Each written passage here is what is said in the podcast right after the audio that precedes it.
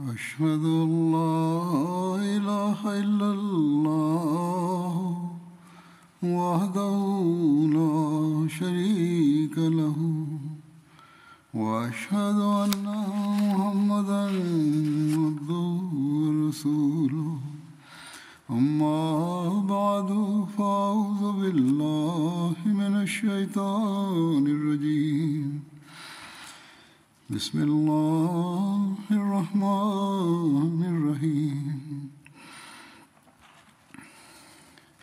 الحمد لله رب العالمين.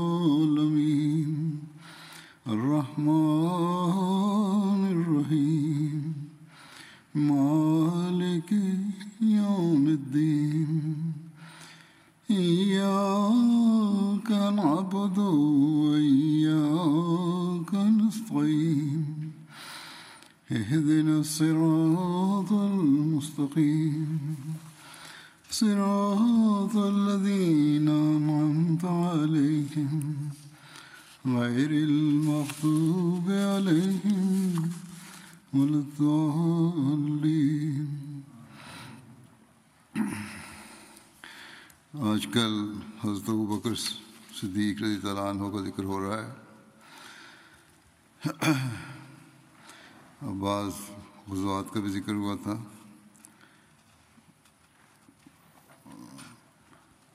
tengah dibahas kisah Hadrat Abu Bakar radhiyallahu anhu. Telah dibahas juga beberapa pertempuran.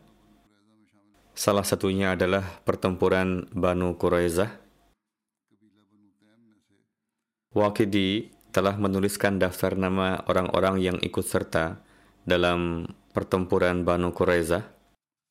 Yang berdasarkan ini, Hadrat Abu Bakar radhiyallahu anhu dan Hadrat Talha bin Ubaidullah juga termasuk di antara orang-orang yang ikut serta dalam pertempuran Banu Quraizah dari kalangan kabilah Banu Tamim.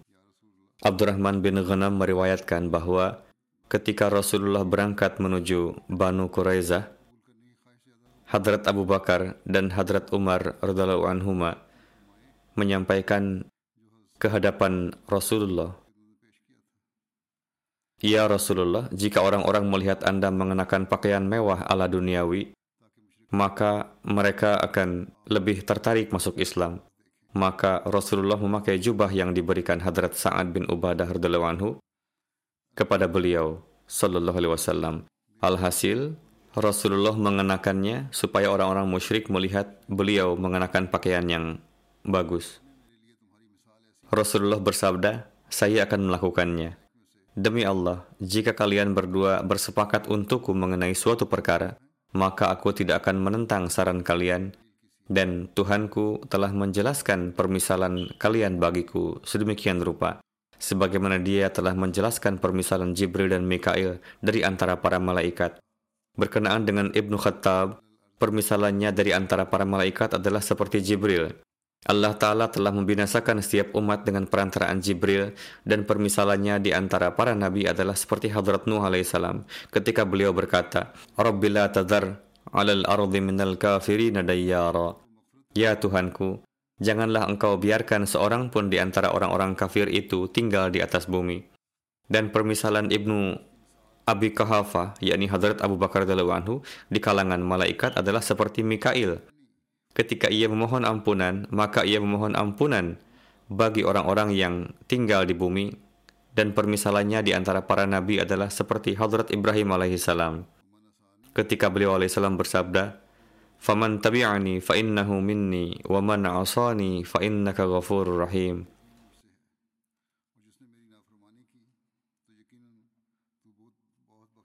Wa man 'asani fa innaka.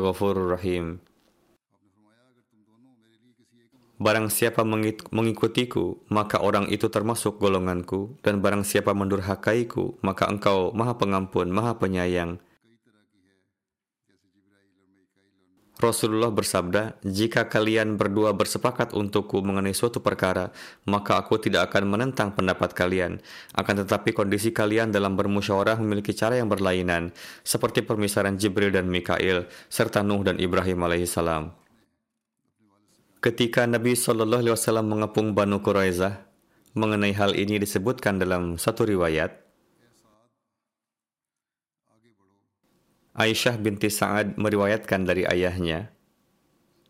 Beliau menuturkan bahwa Rasulullah Shallallahu Alaihi Wasallam bersabda kepada saya, wahai Sa'ad, majulah dan tembakkanlah panah pada orang-orang itu. Saya maju sejauh panah saya bisa mencapai mereka dan saya memiliki lebih dari 50 anak panah yang kami tembakkan dalam beberapa saat. Seolah-olah anak panah kami seperti segerombolan belalang. Orang-orang itu masuk ke dalam dan tidak ada seorang pun dari antara mereka yang mengintip keluar. Kami khawatir semua panah kami habis, maka kami menembakkan sebagian dan menyimpan sebagiannya lagi.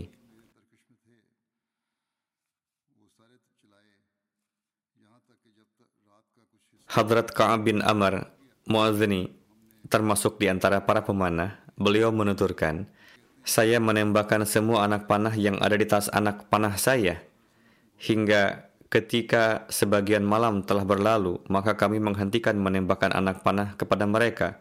Beliau menuturkan, kami telah selesai menembakkan panah, dan Rasulullah menunggangi kudanya dan bersenjata.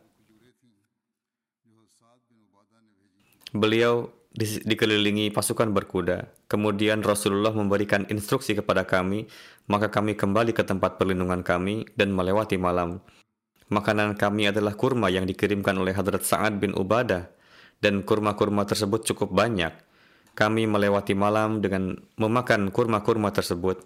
Terlihat Hadrat Rasulullah, Hadrat Abu Bakar, dan Hadrat Umar juga memakan kurma. Rasulullah bersabda bahwa kurma adalah makanan yang sangat baik.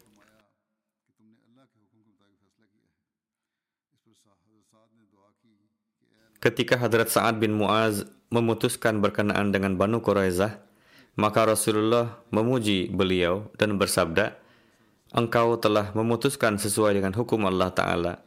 Mendengar ini, Hadrat Sa'ad berdoa, Ya Allah, jika engkau telah mentakdirkan suatu pertempuran lain antara Rasulullah dengan Quraisy, maka jadikan aku tetap hidup untuk itu.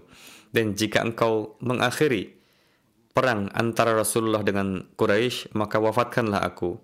Hadrat Aisyah radhiallahu anha meriwayatkan luka beliau terbuka padahal sebelumnya beliau telah sehat dan yang tersisa tinggal bekas luka tersebut dan beliau kembali ke kemahnya yang telah Rasulullah dirikan untuk beliau. Hadrat Aisyah meriwayatkan bahwa Hadrat Rasulullah, Hadrat Abu Bakar, dan Hadrat Umar mendatangi beliau. Hadrat Aisyah menuturkan, demi dia yang jiwa Rasulullah berada dalam genggaman kekuasaannya, saya mengenali perbedaan suara tangisan Hadrat Umar radhiyallahu dengan suara tangisan Hadrat Abu Bakar, sedang saat itu aku berada dalam kamarku yakni ketika Hadrat Sa'ad dalam kondisi menjelang nafas terakhirnya, beliau berdua menangis. Saat itu aku berada dalam kamarku dan kondisi mereka sebagaimana yang Allah telah firmankan, Ruhama ubainahum, yakni mereka begitu saling mencintai satu sama lain. Tertulis mengenai perjanjian Hudaibiyah, sebagaimana yang telah disebutkan dalam khutbah-khutbah sebelumnya bahwa hadrat Rasulullah melihat dalam sebuah mimpi bahwa beliau bersama para sahabat beliau bertawaf di Baitullah. Atas dasar mimpi itu, pada bulan Zulqa'dah 6 Hijriah, hari Senin, hadrat Rasulullah bersama dengan 1.400 orang sahabat berangkat dari Madinah untuk melaksanakan umrah. Ketika Rasulullah mengetahui bahwa orang-orang kafir Mekah telah melakukan persiapan untuk menghalangi beliau masuk ke Mekah, maka beliau meminta saran dari para sahabat. Hadrat Abu Bakar berkata, memberikan saran, Wahai Rasulullah, kita hanya datang untuk umroh. Kita tidak datang untuk berperang dengan siapa pun. Menurut hemat saya, kita akan pergi ke tempat tujuan kita. Jika ada yang berusaha menghalangi kita dari Baitullah, maka kita akan berperang dengan mereka. Pada kesempatan perjanjian Hudaybiyah, ketika serangkaian delegasi dari pihak Quraisy datang untuk melakukan perundingan, maka datanglah Urwah kepada Rasulullah dan berbincang dengan yang mulia Nabi Shallallahu Alaihi Wasallam. Urwah mengatakan, katakanlah Muhammad Shallallahu Alaihi Wasallam, bahkan jika engkau menghancurkan kaum engkau sendiri, maka apakah engkau pernah mendengar mengenai seorang Arab yang telah menghancurkan bangsanya sendiri sebelum engkau? Dan jika yang terjadi adalah hal lainnya, yakni Quraisy meraih kemenangan, maka demi Allah, aku melihat wajah kawan-kawanmu yang bergabung dari sana sini. Mereka akan melarikan diri dan meninggalkan engkau. Mendengar ini, Hadrat Abu Bakar berkata kepada Urwah bin Mas'ud dengan kata-kata yang keras, Pergilah, ciumlah berhalamu, Latta. Yakni, pujalah dia. Mendengar ini, Urwah bertanya, Siapa orang ini? Orang-orang mengatakan, Abu Bakar. Urwah mengatakan, Lihatlah, demi zat yang nyawaku di tangannya, jika tidak karena satu ihsanmu kepadaku yang hingga sekarang aku belum membalasnya kepadamu, maka aku akan menjawabnya. Ihsan Hadrat Abu Bakar adalah ketika dalam satu perkara diwajibkan diat kepada Urwah, maka Hadrat Abu Bakar membantunya dengan sepuluh unta betina yang sedang hamil. Singkatnya, Urwah mengatakan ini dan mulai berbincang dengan hadrat Rasulullah Sallallahu Alaihi Wasallam. Pada kesempatan perjanjian Hudaybiyah, berlangsung perjanjian antara hadrat Rasulullah dengan Quraisy. Hadrat Umar bin Khattab meriwayatkan bahwa saya datang kepada hadrat Rasulullah dan berkata, Apakah Anda benar-benar Nabi Allah? Rasul bersabda, mengapa tidak? Saya mengatakan, bukankah kita berada di atas kebenaran? sedangkan musuh kita berada di atas kebatilan? Rasul bersabda, mengapa tidak? Saya berkata, lalu mengapa kita menyetujui persyaratan-persyaratan yang merendahkan agama kita? Rasul bersabda, Aku adalah Rasul Allah dan aku tidak akan mendurhakainya. Dia akan menolongku. Yakni, jika aku menerima persyaratan-persyaratan, maka ini bukanlah ketidaktaatan pada perintah Allah Ta'ala. Rasul bersabda, dia akan menolongku. Hadrat Umar berkata, bukankah Anda mengatakan kepada kami bahwa kita tidak lama lagi akan sampai di Baitullah dan akan bertawaf di sana? Hadrat Rasulullah bersabda, memang aku mengatakannya, dan apakah aku menyampaikan kepada kalian bahwa kita akan sampai ke Baitullah pada tahun ini? Hadrat Rasulullah bertanya, bukankah aku tidak mengatakan bahwa kita akan sampai di Baitullah tahun ini? Hadrat Umar menuturkan, saya mengatakan, tidak. Maka Rasul bersabda, engkau pasti akan sampai di Baitullah dan bertawaf di sana. Hadrat Umar menuturkan, mendengar ini, saya datang kepada Hadrat Abu Bakar dan saya mengatakan, Abu Bakar, bukankah Hadrat Rasulullah adalah Nabi Allah? Hadrat Abu Bakar menjawab, mengapa tidak? Saya mengatakan, bukankah kita berada di atas kebenaran dan musuh kita berada di atas kebatilan? Hadrat Abu Bakar menjawab, mengapa tidak? Saya mengatakan, kita telah menerima persyaratan yang merendahkan agama kita. Pada saat itu Abu Bakar mengatakan, Wahai hamba Allah, memang hadrat Rasulullah adalah Rasul Allah, dan Rasul tidak mendurhakai Tuhannya, dan Allah pasti akan menolongnya. Kurang lebih Hadrat Abu Bakar mengulangi kata-kata yang sama seperti yang disabdakan Hadrat Rasulullah. Kemudian Hadrat Abu Bakar berkata kepada Hadrat Umar, peganglah dengan teguh perjanjian yang telah disepakati Rasulullah SAW. Demi Allah, sungguh beliau berada di atas kebenaran. Hadrat Umar menuturkan, saya berkata, bukankah beliau menyampaikan kepada kita bahwa kita pasti akan sampai di Baitullah dan bertawaf di sana? Hadrat Abu Bakar berkata, memang. Apakah Hadrat Rasulullah menyampaikan bahwa engkau akan sampai di sana tahun ini? Hadrat Umar menuturkan, mendengar ini saya mengatakan tidak. Atas hal itu, Hadrat Abu Bakar mengatakan, engkau pasti akan sampai ke sana dan pasti akan bertawaf di sana. Perawi, yakni Zuhri, meriwayatkan bahwa Hadrat Umar menuturkan, dikarenakan kesalahan ini, saya melakukan beberapa kebaikan sebagai kafarah.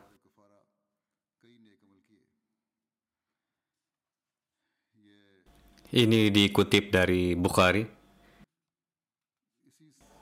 Hadrat Mirza Bashir Ahmad Sahib radhiyallahu anhu dalam merinci peristiwa perjanjian Hudaybiyah menulis Urwah datang menjumpai Rasulullah Shallallahu alaihi wasallam dan bercakap-cakap dengan beliau. Rasulullah menyampaikan lagi ulasan yang telah beliau sampaikan kepada Budail bin Warqa. Pada dasarnya Urwah setuju dengan pendapat Rasulullah, namun untuk memenuhi kewajiban mewakili kaum Quraisy dan sedapat mungkin menjaga hak-hak mereka, ia berkata, Wahai Muhammad sallallahu alaihi wasallam, jika Anda menghabiskan bangsa Anda di peperangan ini, maka apakah anda pernah mendengar nama seseorang di bangsa Arab yang mana ia telah melakukan kezaliman seperti ini sebelum Anda? Namun apabila yang terjadi adalah sebaliknya, yakni bangsa Quraisy mengalami kemenangan, maka demi Tuhan, saya melihat bahwa yang ada di sekeliling Anda adalah orang-orang yang akan segera pergi meninggalkan Anda dan tidak akan menemani Anda. Hadrat Abu Bakar yang saat itu duduk di dekat Rasulullah sangat marah dengan ucapan dari Urwah ini hingga beliau berkata, "Pergilah, pergilah dan teruslah menyembah Tuhan Lata itu." Apakah kami akan meninggalkan wujud utusan Tuhan ini? Lata adalah satu berhala milik kabilah Banu Sakif yang masyhur yang dimaksud Hadrat Abu Bakar adalah mereka merupakan penyembah berhala dan kaum muslim adalah penyembah Tuhan. Jadi apakah bisa mereka memperlihatkan kesabaran dan keteguhan demi berhala-berhala itu? Dan apakah kaum muslim yang meyakini wujud Tuhan itu akan meninggalkan Rasulullah Sallallahu Alaihi Wasallam? Urwah dengan sangat marah bertanya, siapakah orang ini yang berani memotong perkataan saya? Orang-orang menjawab, beliau adalah Abu Bakar. Mendengar nama Abu Bakar, mata Urwah pun tertunduk malu. Ia berkata, Wahai Abu Bakar, jika tidak karena ihsan Anda yang besar atas saya, di sini pun dijelaskan tentang Urwah bahwa Hadrat Abu Bakar pernah menyelamatkan jiwanya dengan melunasi hutangnya. Maka demi Tuhan, saya akan menyampaikan apa yang hendak saya katakan.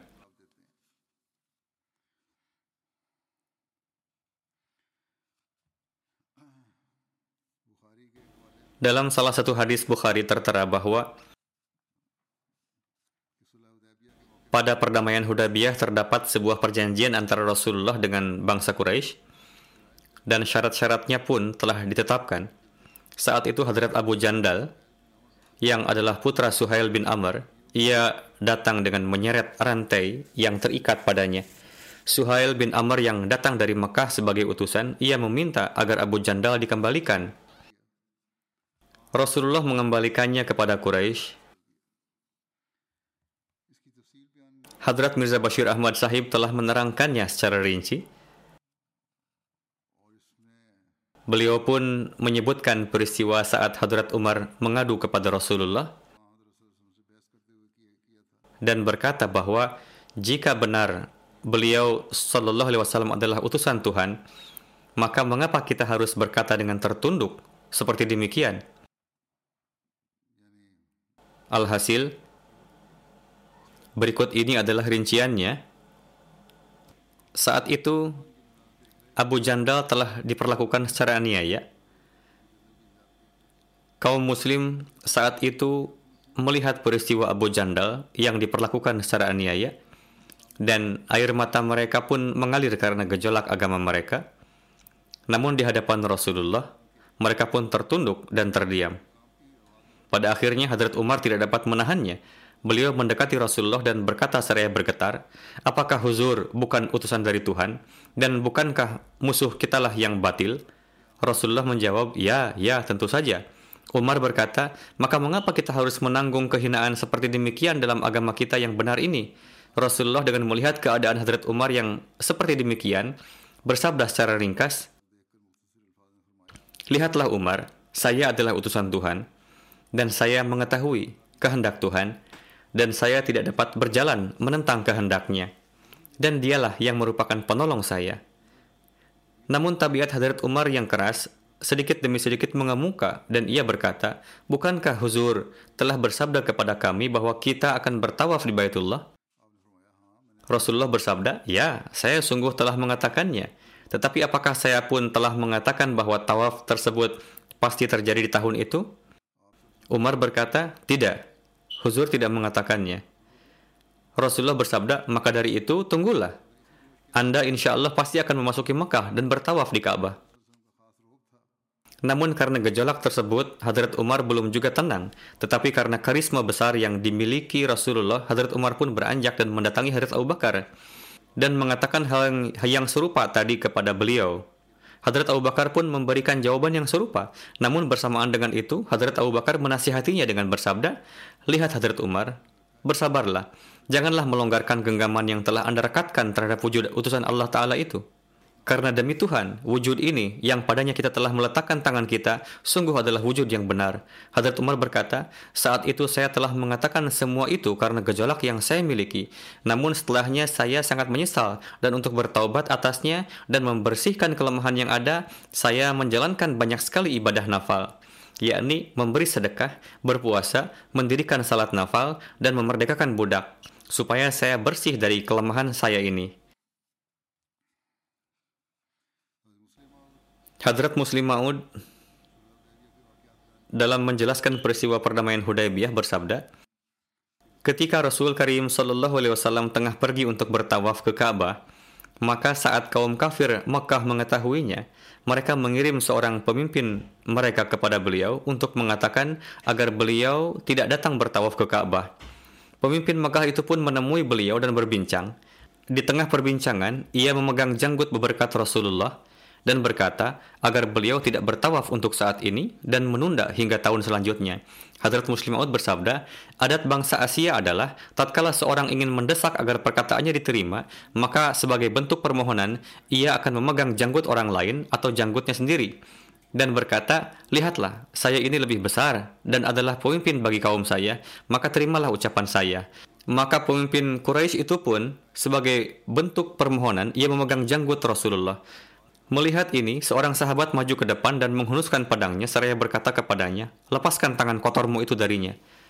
Pemimpin itu mengenal sosok yang menghunuskan pedang itu, dan ia pun berkata, kamu adalah seorang yang saya telah berlaku ihsan padanya di satu kesempatan. Mendengar demikian, sahabat itu pun terdiam dan mundur. Pemimpin Quraisy itu lantas memegang kembali janggut Rasulullah untuk memohon. Para sahabat menuturkan, saat itu kami sangat marah dengan sikap pemimpin itu yang memegang janggut Rasulullah. Namun saat itu tidak nampak seorang pun di antara kami yang luput dari kebaikan pemimpin itu.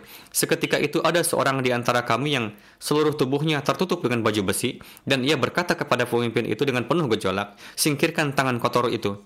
Hadrat Abu Bakarlah yang telah mengatakan itu. Tatkala pemimpin Quraisy itu mengetahuinya, maka ia berkata, "Ya, saya tidak dapat mengatakan apa pun kepada Anda karena saya tidak pernah berbuat ihsan kepada Anda."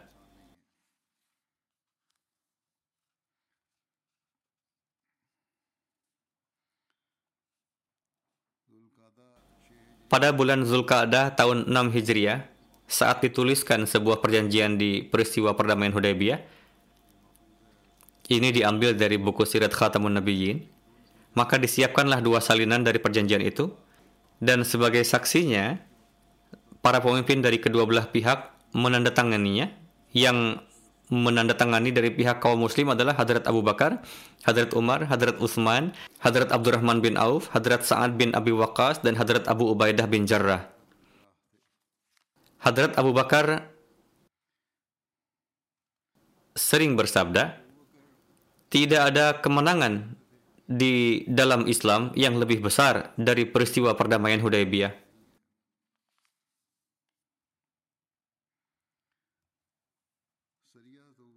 Syariah Hadrat Abu Bakar menghadapi Banu Fuzara. Terkait hal ini tertera bahwa perang ini terjadi di tahun 6 Hijriah. Banu Fuzara tinggal di daerah Najd dan Wadiul Qura. Di dalam Tabaqatul Kubro dan Sirat Ibnu Hisham tertera bahwa perang ini terjadi di bawah Panglima Hadrat Zaid bin Haritha. Namun di dalam hadis Sahih Muslim dan Sunan Abu Dawud diketahui bahwa Rasulullah memerintahkan Hadrat Abu Bakar sebagai amir bagi pertempuran ini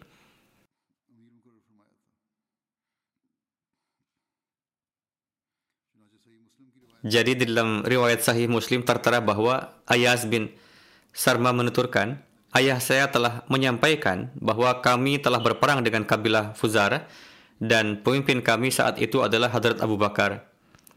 Rasulullah SAW telah mengangkat beliau menjadi amir kami. Hadrat Mirza Bashir Ahmad Sahib dalam menjelaskan peperangan ini beliau pun menuturkan Rasulullah SAW memberangkatkan satu pasukan para sahabat di bawah kepemimpinan Hadrat Abu Bakar menuju Banu Fuzarah. Saat itu kabilah ini sangat keras dalam menentang kaum muslim. Di dalam pasukan itu terdapat Salma bin Aqwa yang terkenal sebagai pemanah ulung dan mahir dalam berlari. Salma bin Aqwa menjelaskan, sekitar waktu salat subuh kami tiba di tempat yang telah ditetapkan oleh kabilah itu dan tatkala kami telah selesai menunaikan salat, Hadrat Abu Bakar memerintahkan kami untuk bertempur. Kami bertempur menghadapi kabilah Fuzarah dan tiba di mata air milik mereka. Saat itu banyak kaum musyrik yang telah terbunuh dan mereka pun melarikan diri dari medan pertempuran. Lantas kami pun menawan banyak orang. Salma meriwayatkan, di antara orang-orang yang melarikan diri, ada sekelompok anak-anak dan perempuan yang dengan cepat berlari mendekati sebuah area pegunungan. Saya pun menembakkan anak panah ke arah antara mereka dengan gunung itu. Dengan itu, kelompok itu pun menjadi ketakutan dan kami berhasil menawan mereka. Di antara para tawanan ada seorang wanita berusia lanjut yang tertutupi kain kulit berwarna merah dan bersamanya ada seorang anak perempuan yang cantik. Saya mengumpulkan mereka semua dan membawanya menuju Hadrat Abu Bakar dan beliau memberikan perempuan itu di bawah pengawasan saya. Lalu saat kami tiba di Madinah, Rasulullah mengambil perempuan ini dari saya dan mengirimkannya menuju Mekah. Sebagai gantinya, beberapa orang muslim yang ditahan oleh penduduk Mekah pun menjadi terbebas, yaitu mereka yang ditawan oleh orang-orang Mekah. Dengan menyerahkan perempuan ini, mereka pun dibebaskan.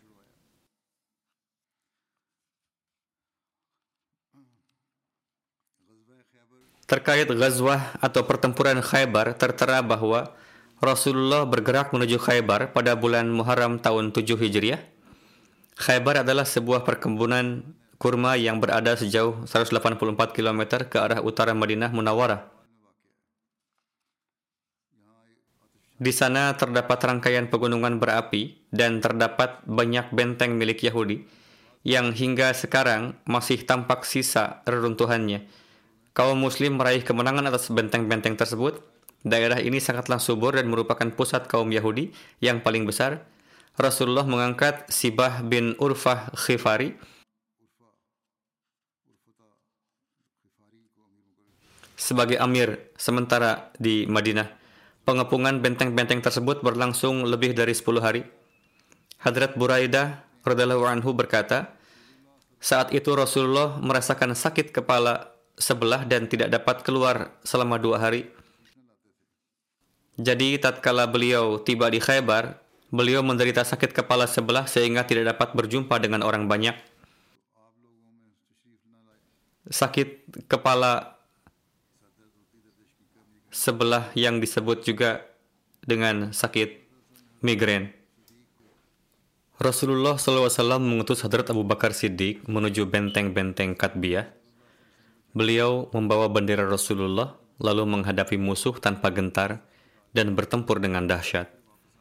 Lalu kembali, namun tidak membawa kemenangan, padahal beliau telah berjuang keras. Kemudian Hadrat Rasulullah mengutus Hadrat Umar. Beliau pun membawa bendera Rasulullah lalu bertempur dengan dahsyat, bahkan lebih dahsyat dari pertempuran sebelumnya. Lalu kembali, namun tidak membawa kemenangan. Dalam banyak buku tarikh sirat tertulis bahwa Hadrat Abu Bakar dan Hadrat Umar secara berurutan dijadikan sebagai komandan pasukan, namun benteng belum berhasil ditaklukkan di tangan beliau-beliau. Namun dalam sebuah kitab berjudul Sayyidina Siddiq Akbar, terbitan Lahore tahun 2010, para peneliti kita telah menelaahnya dan menulis kepada saya bahwa penulisnya menulis bahwa benteng tersebut dapat ditaklukkan di tangan Hadrat Abu Bakar, namun penulisnya tidak mencantumkan referensinya. Alhasil, penulisnya menulis, Untuk menaklukkan satu benteng, Hadrat Abu Bakar ditetapkan sebagai komandan pasukan dan dapat menaklukkannya. Sementara untuk benteng yang kedua, ditetapkan Hadrat Umar dan beliau pun berhasil. Untuk menaklukkan benteng yang ketiga diserahkan kepada Muhammad bin Maslamah, namun tidak berhasil. Rasulullah bersabda, pada esok pagi saya akan tetapkan seorang komandan laskar yang mana Tuhan dan Rasulnya sangat bersahabat dengannya dan di tangannya benteng akan dapat ditaklukkan sebagaimana bendera diserahkan kepada Hadrat Ali dan akhirnya benteng dapat ditaklukkan. Terdapat satu riwayat berkenaan dengan perang Khaybar dikutip oleh Waqdi karena orang-orang juga membaca sejarah karyanya. Untuk itu saya akan sampaikan di sini, namun tidaklah mesti benar sepenuhnya. Ia menulis, pada kesempatan perang Khaybar, seorang sahabat Hadrat Rasulullah, Hadrat Khubab bin Munzir, berkata kepada Rasulullah, Wahai Rasulullah, orang-orang Yahudi lebih mencintai pohon kurmanya daripada anak remajanya. Tuan tebang saja pohon-pohon kurma mereka. Lalu Rasulullah memerintahkan untuk memotong pohon-pohon kurma mereka, lalu umat muslim dengan cepatnya mulai memotong pohon-pohon kurma Yahudi. Riwayat ini tidak bisa kita terima kesahihannya 100%, namun bagian berikutnya nampak sahih. Lalu Hadrat Abu Bakar datang menemui Rasulullah dan berkata, Wahai Rasulullah, sesungguhnya Allah Azza wa Jal telah berjanji kepada Tuhan berkenaan dengan Khaybar dan dia akan memenuhi janji yang dia sampaikan kepada Tuhan. Mohon Tuhan jangan menebang pohon-pohon kurma mereka atas hal itu. Rasulullah mengeluarkan perintah dan dan seseorang yang ditugaskan oleh Rasulullah menyampaikan pengumuman bahwa dilarang menebang pohon-pohon kurma.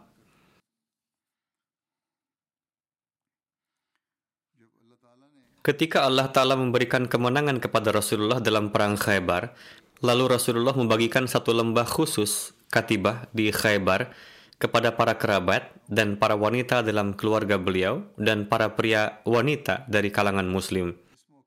Pada kesempatan itu pun selain kepada kerabat lainnya, beliau pun memberikan biji-bijian dan kurma sebanyak satu wasak kepada Hadrat Abu Bakar.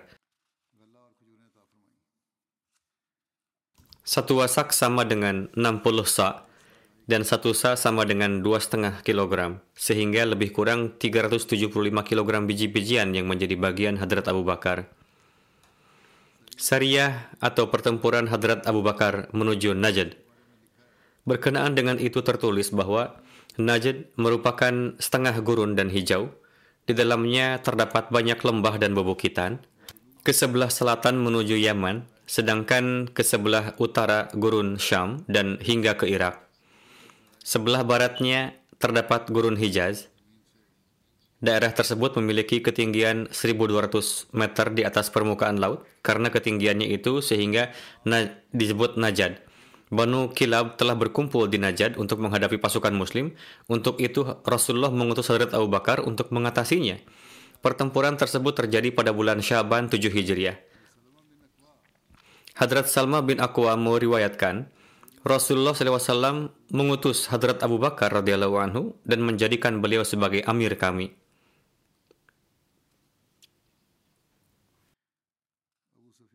Abu Sufyan tiba di Mekah pasca perjanjian Hudaybiyah. Mengenai itu tertulis, setelah melanggar perjanjian Hudaybiyah ketika Banu Bakar, sekutu Quraisy menyerang Banu Khuza'ah, sekutu umat muslim, Quraisy juga membantu Banu Bakar dengan memberikan senjata dan kendaraan. Mereka tidak mengindahkan persyaratan perjanjian Hudaybiyah dan mengatakan dengan penuh ketakaburan bahwa kami tidak meyakini suatu perjanjian. Saat itu Abu Sufyan tiba di Madinah dan menuntut perbaruan perjanjian Hudaybiyah.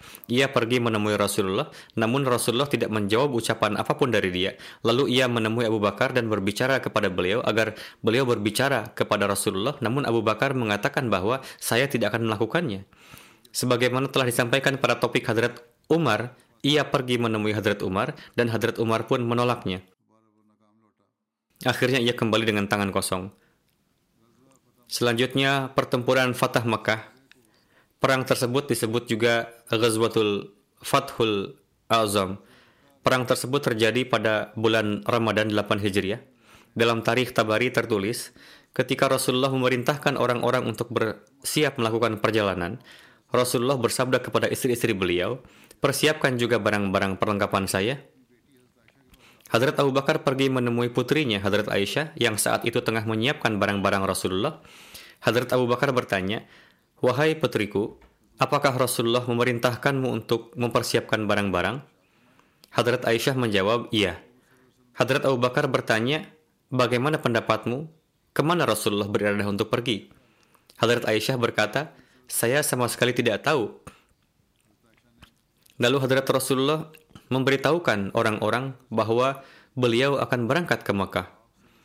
Beliau memerintahkan mereka untuk mengatur dan bersiap-siap dan berdoa, Ya Allah, biarkanlah para mata-mata dan informan Quraisy tertahan hingga kami mendapati mereka di daerah mereka secara tiba-tiba. Atas hal itu, orang-orang mulai bersiap-siap.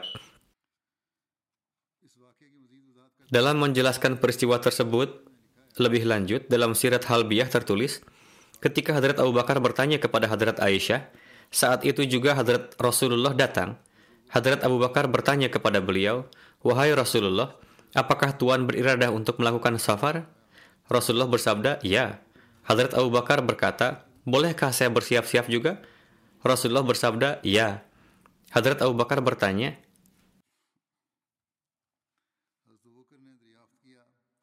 Wahai Rasulullah, Tuhan beriradah pergi ke mana? Beliau bersabda, untuk menghadapi Quraisy. Namun rahasiakan saja dahulu hal ini.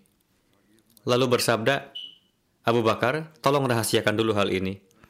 Alhasil, Hadrat SAW memberi, memerintahkan orang-orang untuk bersiap-siap, namun Hadrat Abu Bakar masih merahasiakannya kepada mereka perihal ke mana Rasulullah hendak pergi. Hadrat Abu Bakar bertanya kepada Rasulullah, Wahai Rasulullah, namun di antara Tuhan dengan mereka masih memiliki sisa waktu perjanjian. Rasulullah bersabda, Ya, namun mereka telah berkhianat dan melanggar janji, namun apa yang saya katakan kepada Anda, tolong rahasiakan. Dalam studi riwayat diterangkan sebagai berikut, Hadrat Abu Bakar berkata kepada Rasulullah, Wahai Rasulullah, apakah huzur beriradah untuk berangkat ke suatu tempat? Rasulullah bersabda, Ya. Hadrat Abu Bakar berkata, mungkin huzur beriradah untuk berangkat ke Banu Asfar, yakni Rumi. Rasulullah bersabda, tidak. Hadrat Abu Bakar berkata, apakah huzur beriradah untuk berangkat ke Najad? Rasulullah bersabda, tidak. Hadrat Abu Bakar berkata, mungkin Huzur beriradah untuk berangkat ke Quraisy. Rasulullah bersabda, ya. Hadrat Abu Bakar berkata, wahai Rasulullah, namun di antara Tuhan dengan mereka masih memiliki sisa waktu perjanjian. Rasulullah bersabda, apakah Anda tidak mengetahui apa yang telah mereka lakukan terhadap Banu Ka'ab, yakni Banu Khuza'ah? Setelah itu, Rasulullah menyampaikan perang kepada umat muslim yang tinggal di kampung-kampung dan daerah sekitar. Beliau bersabda, barang siapa yang beriman kepada Allah Ta'ala dan hari kiamat, harus datang ke Madinah pada bulan Ramadan. Sesuai dengan pengumuman dari Rasulullah tersebut, mulailah berdatangan kabilah Arab ke Madinah. Yang datang ke Madinah di antaranya adalah Banu Aslam, Banu Ghaffar, Banu Muzaina, Banu Asja, dan Banu Juhainah. Pada saat itu Rasulullah memanjatkan doa, Ya Allah, hentikanlah para mata-mata Quraisy hingga kami dapat tiba di daerah-daerah mereka secara tiba-tiba. Rasulullah menugaskan kelompok-kelompok pengawas di sepanjang jalan agar dapat mengetahui perihal setiap orang yang keluar masuk. Rasulullah bersabda kepada mereka, Siapa pun orang asing yang lewat di dekat kalian, maka hentikanlah mereka, supaya Quraisy tidak dapat mengetahui persiapan umat muslim. Dalam menjelaskan kisah tersebut selengkapnya, Hadrat Muslim Ma'ud anhu bersabda, Nabi suci Shallallahu Alaihi Wasallam pernah bersabda kepada salah seorang istri beliau, "Tolong siapkan perbekalan untuk perjalanan saya." Beliau mulai membuat persiapan untuk perjalanannya. Kemudian Rasul meminta Hadrat Aisyah untuk memanggang biji-bijian untuk beliau. Ini adalah jenis masakan yang biasa dibuat pada masa itu. Kemudian Hadrat Aisyah mulai menyaring debu atau tanah darinya. Hadrat Abu Bakar datang meng mengunjungi putrinya Hadrat Aisyah di rumah dan melihat persiapan ini lalu bertanya kepadanya, Apa yang terjadi? Apakah Rasulullah sedang mempersiapkan perjalanan? Aisyah menjawab, sepertinya begitu, karena Rasulullah menyuruh kami untuk membuat persiapan untuk perjalanan. Hadrat Abu Bakar bertanya, apakah ada rencana untuk berperang? Hadrat Aisyah menjawab, saya tidak tahu. Rasulullah baru saja menyuruh kami untuk membuat persiapan untuk perjalanan, dan itulah yang kami lakukan. Dua tiga hari kemudian, Rasulullah memanggil Hadrat Abu Bakar dan Hadrat Umar dan memberitahu mereka bagaimana hamba-hamba Tuhan itu datang dan tentang suatu peristiwa tentu yang terjadi. Rasulullah bersabda, Allah telah memberitahu saya tentang kejadian ini sebelumnya, bahwa mereka, yaitu orang Mekah, akan melakukan makar, dan kita telah membuat perjanjian dengan mereka. Akan bertentangan dengan keimanan jika saat ini kita takut dan tidak mempersiapkan diri untuk berperang setelah menyaksikan keberanian dan kekuatan orang-orang Mekah. Kita harus pergi ke sana. Bagaimana pendapat Anda tentang masalah ini? Hadrat Abu Bakar berkata, Wahai Rasulullah, Tuhan telah membuat perjanjian dengan mereka, dan mereka adalah umat Anda sendiri. Dengan kata lain, apakah Tuhan akan berperang melawan kaum Tuhan sendiri? Rasulullah bersabda, kita tidak akan memerangi kaum kita sendiri, kita akan memerangi mereka yang melanggar perjanjian. Rasulullah kemudian bertanya kepada Hazrat Umar, beliau berkata, Bismillah, saya akan berdoa setiap hari agar kita dapat melihat hari ketika kita dapat memerangi orang-orang kafir untuk membela Nabi Suci SAW. Rasulullah bersabda, Abu Bakar sangat lembut, tetapi Umar lebih sering berbicara terus terang. Rasul melanjutkan, bersiaplah. Kemudian Rasulullah mengumumkan kepada suku-suku sekitarnya bahwa setiap orang yang beriman kepada Allah Ta'ala dan Rasulnya harus berkumpul di Madinah pada hari-hari permulaan Ramadan.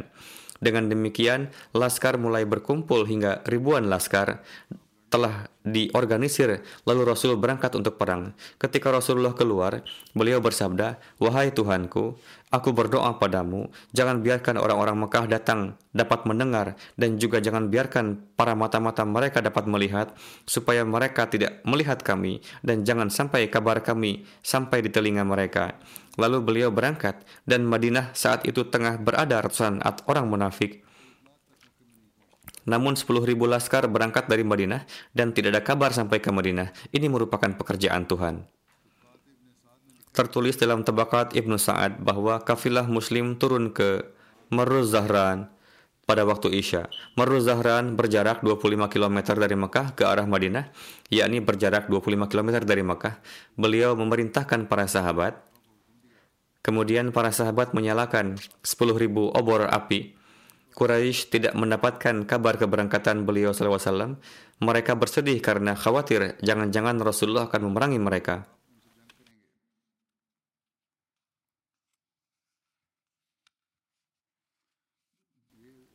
Kabar masih belum sampai kepada mereka, hanya beranggapan bahwa pasti akan terjadi peperangan antara Muslim dengan Quraisy. Namun nampaknya di sini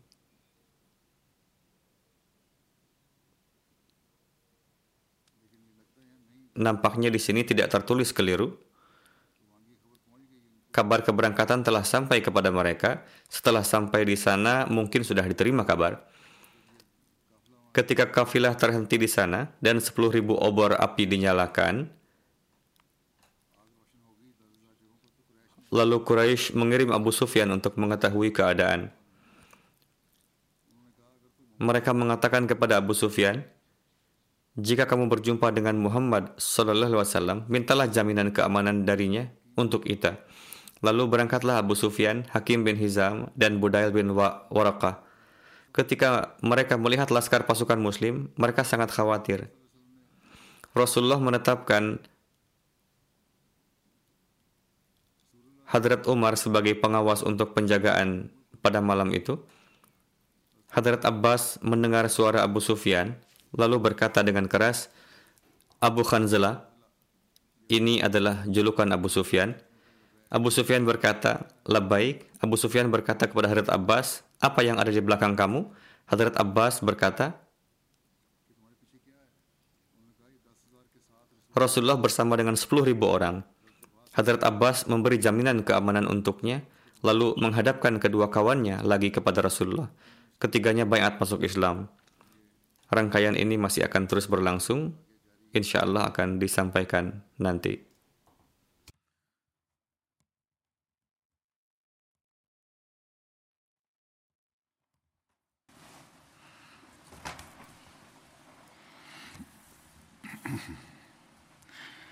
الحمد لله الحمد لله نحمده ونستعينه ونستغفره ونؤمن به ونتوكل عليه.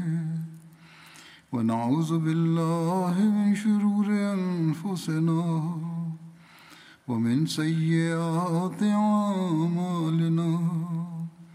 من يهده الله فلا مضل له ومن يضلل فلا هادي له. ونشهد أن لا إله إلا الله.